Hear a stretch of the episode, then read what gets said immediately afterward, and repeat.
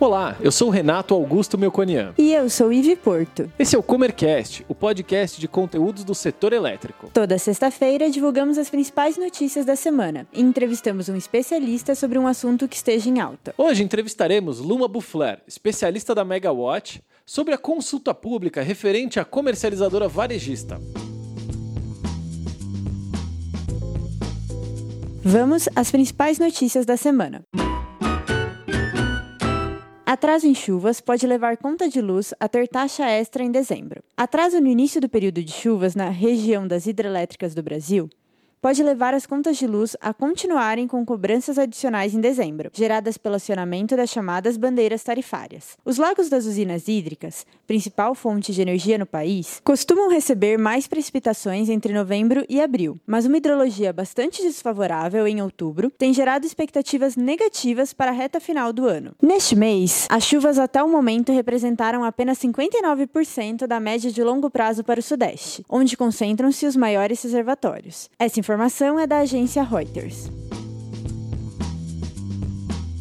Setor de geração distribuída brasileiro considerou um duro baque a proposta da revisão da Resolução Normativa número 482 de 2012. A mudança sugerida pela Agência Nacional de Energia Elétrica, ANEL, que se encontra em consulta pública e receberá contribuições até o dia 30 de novembro, pode reduzir em aproximadamente 60% a economia de quem investe na geração de sua energia elétrica.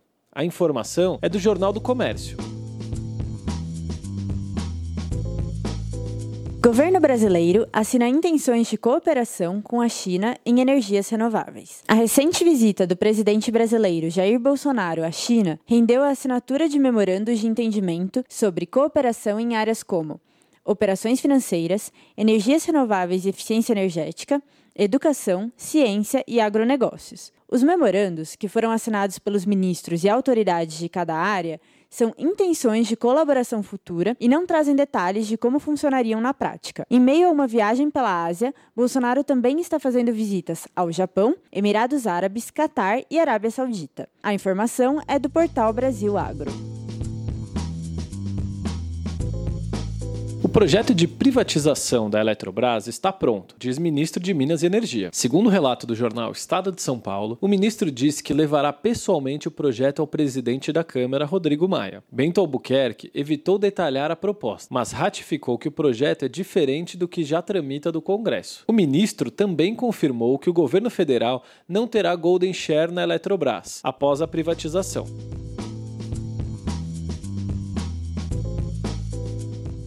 Vamos à entrevista de hoje.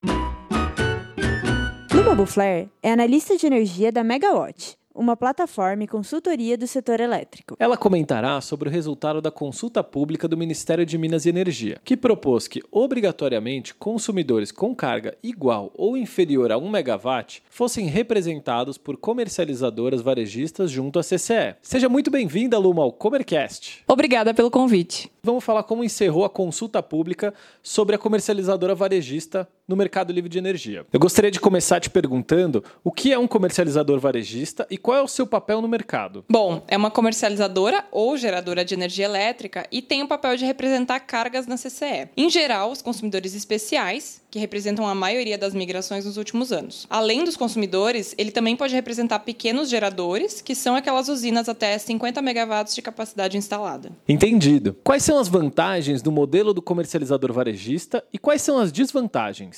O modelo do varejista é interessante para aqueles consumidores que não têm expertise no mercado e não querem se preocupar com as datas e obrigações referentes aos eventos financeiros da CCE. Os consumidores ou geradores que fizerem a opção pelo varejista também estão liberados do processo de adesão na Câmara. Já para aqueles clientes que têm a expertise do mercado e uma equipe de apoio para cumprir com as obrigações perante a CCE, ser um agente da Câmara pode ser mais interessante, porque ele tem condições de acessar todo o mercado num processo de cotação de energia, por exemplo. Tá legal, Luma. Agora, na sua visão, o papel do comercializador varejista ainda vai deslanchar? Olha, o papel do varejista tem espaço para crescer, ainda mais com as discussões a respeito de separação do mercado em atacado e varejo. Tá bom, mas o que está impedindo a consolidação do papel do comercializador varejista? O que ainda é visto pelo mercado como impeditivo para que o varejista decole é a questão do risco associado a esse agente. A comercializadora varejista assume todos os riscos financeiros das operações de compra e venda de energia, obrigações financeiras perante a CCE